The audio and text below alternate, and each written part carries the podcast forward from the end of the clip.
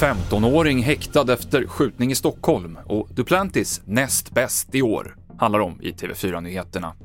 En 15-årig pojke har häktats för mordförsök och grovt vapenbrott misstänkt för att ha avlossat ett stort antal skott mot en lägenhetsdörr i södra Stockholm i onsdags.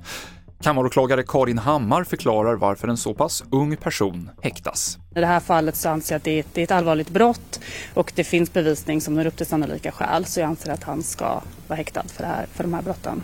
Kan du säga något mer bara om, liksom, bara förklara på vilket sätt du ser att det här är så allvarligt som det är?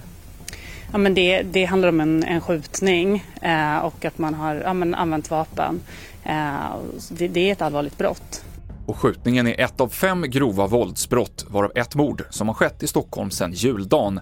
Enligt uppgifter till TV4 Nyheterna tittar polisen på samband mellan tre av dem. Mer om det här på tv4.se. Armand Duplantis har blivit utsedd till världens näst bästa manliga idrottare i år av hundratals sportjournalister. Ryttaren Henrik von Eckermann kom på plats 24. Den nyblivne världsmästaren i fotboll, Lionel Messi, blev etta. Även på damsidan så var det en fotbollsspelare som tog första platsen, Alexia Putellas från Spanien. Där var det inga svenskor som kom med på listan. Det här rapporterar SVT. Och en stor vattenläcka i centrala Karlskrona i morse ledde till översvämningar i stan och att många var utan vatten under flera timmar.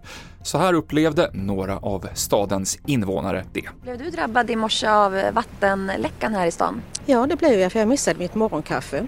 Och det var tråkigt för det är ju gott. Lite stökigt var det i morse. Jag kunde ju inte duscha och eh, jag fick borsta tänderna i Sprite. I Sprite, hur var det då? Ja, det smakade sådär.